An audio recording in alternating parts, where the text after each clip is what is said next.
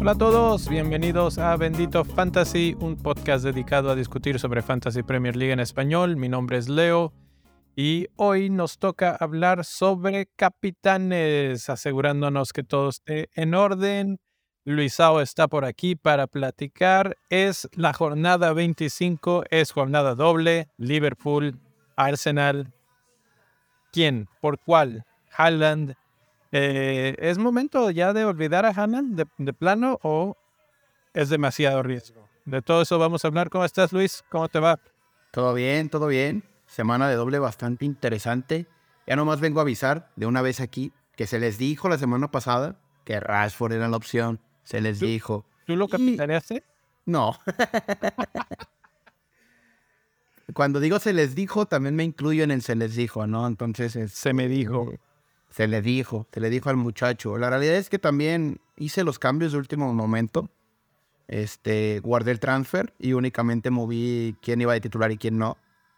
Y creo que el instinto automático es poner a Haaland, ¿no? Claro. a pesar de que tengo un buen o mal partido o lo que sea.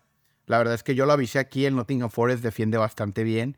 Y, y qué partidas hay que Navas, ¿no? Entonces ahí, este, puntos para mí, para saber de fútbol puntos negativos para mí por, por no haber hecho caso a la recomendación en, la cápsula, ¿no? Así es, así es. Y, bueno, la cuestión aquí es que otra vez vamos a entrar en una disyuntiva muy similar porque esta semana, y, podemos empezar con Haaland, esta semana Haaland eh, se enfrenta a Bournemouth. Y pues la verdad es que cuando en cualquier otra semana, la que tú quieras, si es eh, jornada sencilla, tú ves Manchester City contra Bournemouth y dices, de aquí soy, ¿no? Pero hoy, por ejemplo, jugaron Champions League y Gallant se volvió a ver muy aislado, se volvió a ver con problemas de conexión con sus compañeros. Incluso leí algunos tweets que decían, eh, parece que a Haaland sus compañeros no lo quisieran porque no lo buscan, no le tiran el balón, no él pica y pica y nadie hace el esfuerzo de mandarle ese balón filtrado. No estaba Kevin De Bruyne. Entonces, eh, no sé, ¿cómo ves tú esa, esa opción de Haaland contra Bournemouth, que es uno de los equipos que se ven destinados a descender? Pues no sé qué tan destinados porque hay otros peor que ellos, pero Y aparte el Southampton le ganó al Chelsea, entonces aguas, aguas ahí. Pero la realidad es que el Bournemouth no tiene una de las mejores defensas. Si comparas quién defendió hoy a Haaland, que es eh, Josco Guardiol, que hizo un gran mundial, y, te pones del otro lado y aquí en, en Bournemouth pues no tienes el mismo nivel de defensores, pues estamos hablando de que es carne fresca para, para el buen Haaland. Es el Etihad, ¿no? Y tendrían que hacerlo pesar. Este creo que las, las figuras del City ahorita son otros nombres y creo que son los extremos. Mares y Grealish están haciendo, están haciendo locuras. Eh, yo tengo a Grealish afortunadamente, pero hablando exclusivamente de Haaland, sí se nota que ya no hay una armonía como al inicio de la temporada, ¿no? Que es que los jugadores del City se morían ya por tener un 9 para empezar a surtirlo de balones, empezar a hacer este, este juego de fútbol tradicional pero ya estamos viendo a un City que, que está siendo celoso con el delantero, ¿no? Y, no está tirando mucho, entonces eso me preocupa. Es que esa es la cuestión, ¿no? Que, que no está tirando porque no le tiran el balón. Eh, no sé si es parte de lo que dices de la armonía, no sé si tiene un poco que ver que está más marcado, o sea, obviamente los equipos entendieron, si le damos un espacio milimétrico a este tipo, nos va a anotar dos, tres goles.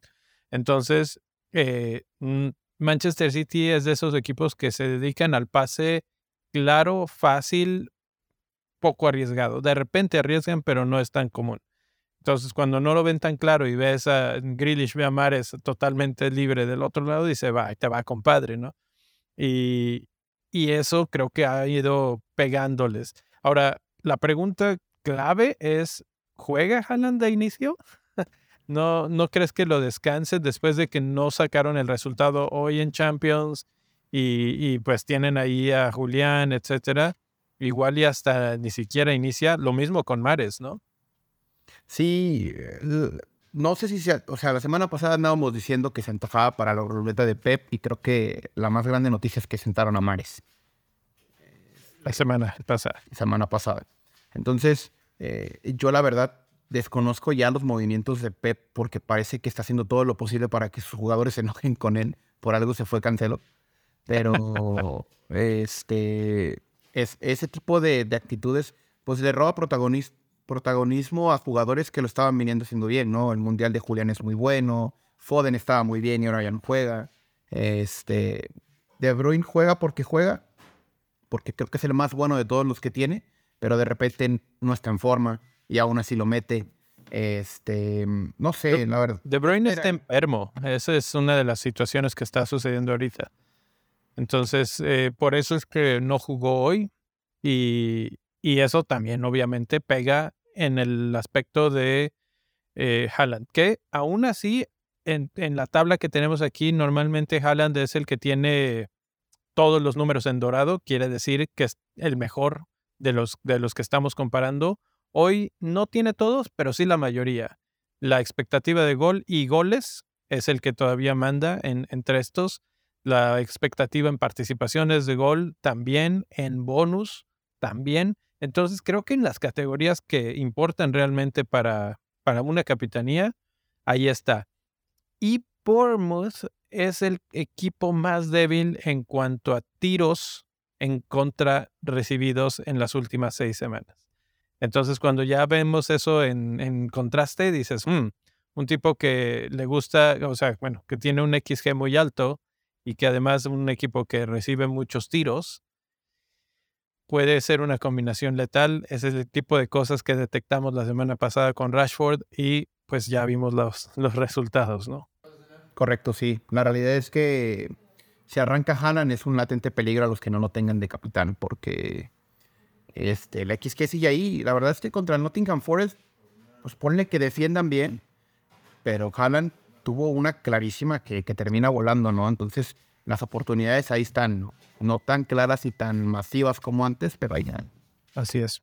Así es, bueno, vamos a dejar a Haaland en paz por un segundo porque hay dos equipos que tienen doble jornada y hay varios jugadores de esos dos equipos, entonces vamos a hablarlos como un poco eh, mezcladito.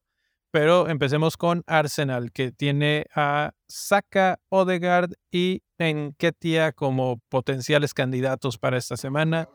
De esos tres, ¿a ti cuál te gusta más? De Arteta Boys, este, Saka, definitivamente Saka. Eh, está, está muy fino con el balón, este, está bastante, bastante bien. Yo lo que he visto de él es que de repente se vuelve un jugador como lo conocen en la NBA, un tipo clutch. Eh, es esos que te meten de nuevo al partido, similar a lo que hizo Vinicius ayer, para que no se me olvide. Pero sí, son, son jugadores que de repente te hacen algo para volver a meter en equipo, ¿no? Y, el Arsenal le saca el resultado al Vila, creo que por el empuje, no solo de Saca, sino de todo el equipo. También está Sinchenko, que creo que tiene mucho valor. Eh, habría que hablar, se dijo la semana pasada, ¿no? Que Darwin es un cantarito que tarde o temprano iba a tronar. Dos juegos seguidos anotando. Me parece que en Ketia ya tiene el XG acumulado como para que vuelva a dar retorno en cuanto a un golecito. De hecho, en Ketia tiene el XG más alto después de Haaland. Así de, bien se está comportando últimamente, aunque eh, los números acompañan más a Bukayo Saka. 26 tiros en los últimos seis partidos, comparándolo, por ejemplo, con Haaland, que ya hablamos de que ha bajado su rendimiento un poco 18 de Haaland, 26 de Bukayo Saka. De esos, 9 han sido a gol. Ha creado dos oportunidades claras de gol. Es el que más oportunidades o expectativa de asistencias tiene y es el que más asistencias tiene junto con su compañero de equipo, Odegaard. Entonces, cuando lo comparamos con sus otros compañeros del mismo equipo de Arsenal, es mejor. Y cuando incluso lo comparamos contra los otros jugadores de otros equipos como Liverpool, que también hablaremos de ellos, también luce mejor. Entonces, eh, efectivamente creo que Saka puede ser el, verdadero, el verdadero héroe esta semana, así como lo fue Rashford. La pregunta es si juega los dos partidos y cuántos minutos. Creo que sí, pero tú cómo lo ves. Creo que él es el de todos los que están arriba, creo que es el que tiene más oportunidades de repetir los dos. Eh, la verdad es que no tiene un perfecto sustituto para, para Saka. Este, de hecho, creo que el sustituto que en alguna vez fue Rhys Nelson, que una vez se notó un doblete esta temporada porque este, Saka se lesionó. Pero de ahí en más no hay quien lo saque. Creo que es el único punto irreemplazable de Arteta en este esquema. Eh, Odegaard me gusta, pero también tiene esta, esta parte creativa y también lo que falló el fin de semana contra el Vila se me hizo este ridículo, ¿no? O sea, realmente se vio mal fallando en que era el 3 a 2, creo. Mm. Pero si eso, pues imagínate que lo hubiera fallado y no hubieran hecho la remontada, estaríamos hablando de que muchas de las aspiraciones al título por parte del Arsenal pues hubieran estado corriendo sobre los pies de una falla de Odegaard, ¿no? Pero está teniendo una muy buena temporada, está haciendo temporada de noruegos.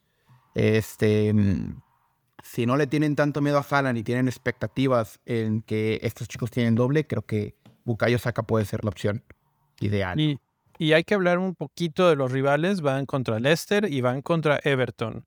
Leicester es el equipo que recibe menos tiros en el área de, los, de todos los que estamos hablando hoy. Es el que menos tiros a gol recibe y el que menos expectativa de gol en contra tiene. Aún cuando yo los he calificado últimamente como una defensa endeble, hoy en los que están en esta lista son todavía más endebles. Entre ellos, eh, Everton es bastante más endeble, aunque poco a poco ha ido recalibrando. recordemos que estos son datos de seis partidos y cuando llega Sean Dyche empieza a cambiar la estructura, empieza a cambiar ahora sí ya el, el, el Sean Dychismo. El Sean Dychismo y entonces ya no es lo mismo, pero, eh, pero bueno, si hay un partido en el que veo más goles, podría ser en el de Everton, aunque Leicester al, al ir a atacar, que es un equipo un poco más ofensivo, puede darle espacio a Arsenal para, para darse sus lujos, ¿no? Hay dos puntos interesantes, ¿no? El, tema es que las defensas que se va a enfrentar el Arsenal están teniendo este, este resurgir, están teniendo buenas actuaciones, ¿no? Este, Leicester está teniendo una defensa un poquito más a la altura. Reciben goles, sí, ¿no? Y lo van a seguir haciendo mientras tengan a Danny Ward de portero, ¿no? Pero, pero están teniendo mejor acompañamiento, Good Fights está mejor. Este, creo que Everton con Sean Dyke ha tenido este protagonismo otra vez en línea defensiva. Creo que hay muchos que trajeron a Tarkovsky la semana pasada, que era incluido, que te me hace medio extraño. Pero no, Si, si no sabes por qué, tienes que ver el episodio de ayer, porque ayer hablamos de Tarkovsky y, y, hay varios datos de por qué. Hay un tema de remates ahí interesantes. Sí, sí. Directamente. Pero a mí el que me interesa es Coleman. Eh, bueno, sí, de hecho, eh, una de las discusiones que se han estado manejando esta semana es si Coleman, por su liderazgo, por su experiencia, va a ser el elegido de Deitch y ya sabemos que Deitch es de esos entrenadores que si le funciona el equipo, lo repite. Claro. Sí, y, el tema aquí es que me parece que el Everton también tiene doble. Entonces, apostar por Everton está bien. Hablando específicamente de las defensas, creo que a mi gusto, pese a lo que vi el martes, creo que el Liverpool va a sacar más, más partido de su fecha doble que el Arsenal. Oh, oh, ok. Hablemos de Liverpool entonces, porque están pues están tres nombres eh, en la baraja, aunque en esta tabla directamente está Salah y Darwin. Y por aquí habían, habían preguntas. ¿Creen que dice Luis Humberto Gómez que te manda saludos? Luis, tienes aquí a tus grupos. No, hombre, ¿qué es mi pana de la prepa? Pero qué bueno que le digas que es mi grupo, ¿no? ¿Y para qué? para que le, pones ahí la grabación. Eh, dice, ¿creen que Darwin ya se adaptó al fin Sí, sí, sí, sí. Hay un meme ahí en, temas de, de, en las redes sociales en donde Darwin es, pues, que tarda en adaptarse, ¿no? O sea, y él mismo lo dijo en una conferencia, ¿no? Que, que le costaba adaptarse y que su primera temporada, pues, iba a ser similar a la de Luis Suárez, ¿no? De adaptación y que la segunda la rompía. Para mí, a mi gusto, ya es un jugador adaptado que está viviendo en la sombra de Haaland, porque está teniendo números muy buenos, pero el tema es que, pues, pues es que está carito, ¿no? En el tema fantasy. Si no fuera por eso, yo me lo hubiera traído. Si fuera un tipo Joe Félix de 7.5, creo que estaría casi casi en todos los equipos. Eh, sí, nada más que a diferencia de Haaland, por ejemplo, Haaland tiene cinco goles. Este tiene uno en los últimos seis partidos. O sea, si tiene buenos números, si está llegando, si está viéndose cada vez mejor, pero finalmente tiene varios puntos en contra. El primero, minutos. Solo 336 minutos en los últimos seis partidos. Es el más bajo de todos los que están disputando. Y eso me preocupa un poco pensando ya desde el punto de vista de cuántos minutos va a jugar en una jornada doble. Tal vez lo guardan. Eh, Champions es importante. No sé qué tantas esperanzas todavía tengan, pero si algo van a rescatar, van a necesitar a su goleador, ¿no? Entonces ya regresaron los, los otros, ya regresó Jota, ya regresó Firmino y los minutos de Darwin me preocupan un poco. Yo creo que Gapco es el que podría estar en la cuerda floja. Eh, la verdad es que Darwin en el partido de ayer fue el mejor de Liverpool, eh, por mucho. En el tema del primer tiempo estaba muy, muy participativo y ese Darwin sí, sí, sí es el, el adaptado ya, ¿no? Digamos. Este, pero a mí Salah me tienta con el tema de que tiene bastante potencial. O sea, sabemos lo, de lo que es capaz Salah y por eso cuesta lo que cuesta. Hoy subió de precio, 12.7 ya. Entonces, este, hablar de capitanías y la cápsula de capitanes siempre ha sido la costumbre desde hace creo que dos años. Siempre mencionar a Mo. Y este año lo hemos ahí ninguneado un poquito, pero me parece que ya es momento de empezar a ver cómo traerlo, ¿no? La verdad es que puede tener un buen cierre y van a buscar Champions, sí o sí por lo menos entrar. Es el, es el jugador más comprado esta semana. Ya en, la tabla actualizada es, déjame lo reviso, sí, todavía es el más comprado. 350 mil managers lo han traído.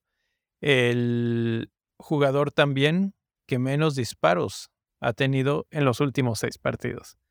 El jugador que menos goles, bueno, un gol en los últimos seis y también el más bajo en XGI con 2.5. O sea, sus participaciones de gol no solamente de XG, o sea, de atacar eh, ya directamente el gol, sino también de generar la asistencia de gol. Es el más bajo y a mí me sorprende muchísimo de Salah que solía ser el más alto en estas métricas semana con semana. Entonces, por eso es que yo, aquí hay una pregunta en, en el chat que por cierto, gracias por estar aquí y, mandarnos sus comentarios porque enriquecen aquí toda la conversación, pero precisamente Saca o Salah. Y yo los comparo, los pongo frente a frente y digo, la verdad es que me parece muchísimo mejor opción Saca por el momento del equipo, por el momento del jugador y por los partidos que tiene.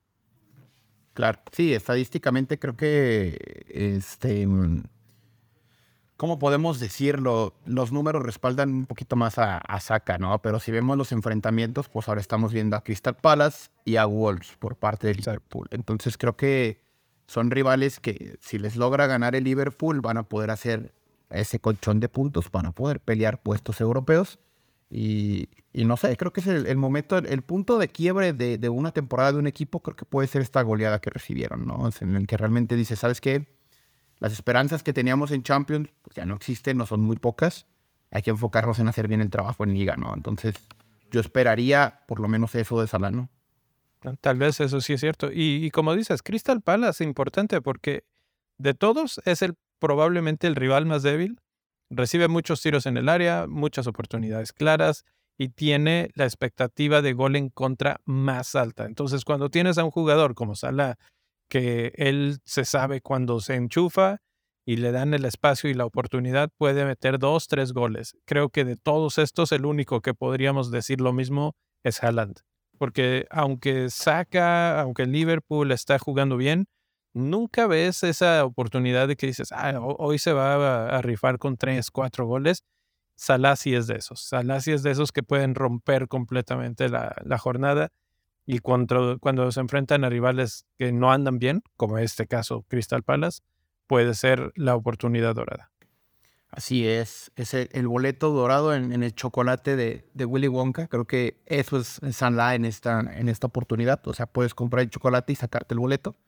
Este, lo está haciendo la gente, entonces por ahí va una cosa, ¿no? La verdad es que es es jugarte un volado porque los números no están respaldando muy bien a Salah. De hecho, el gol ayer es un error de Courtois más que un, un mérito de Mo.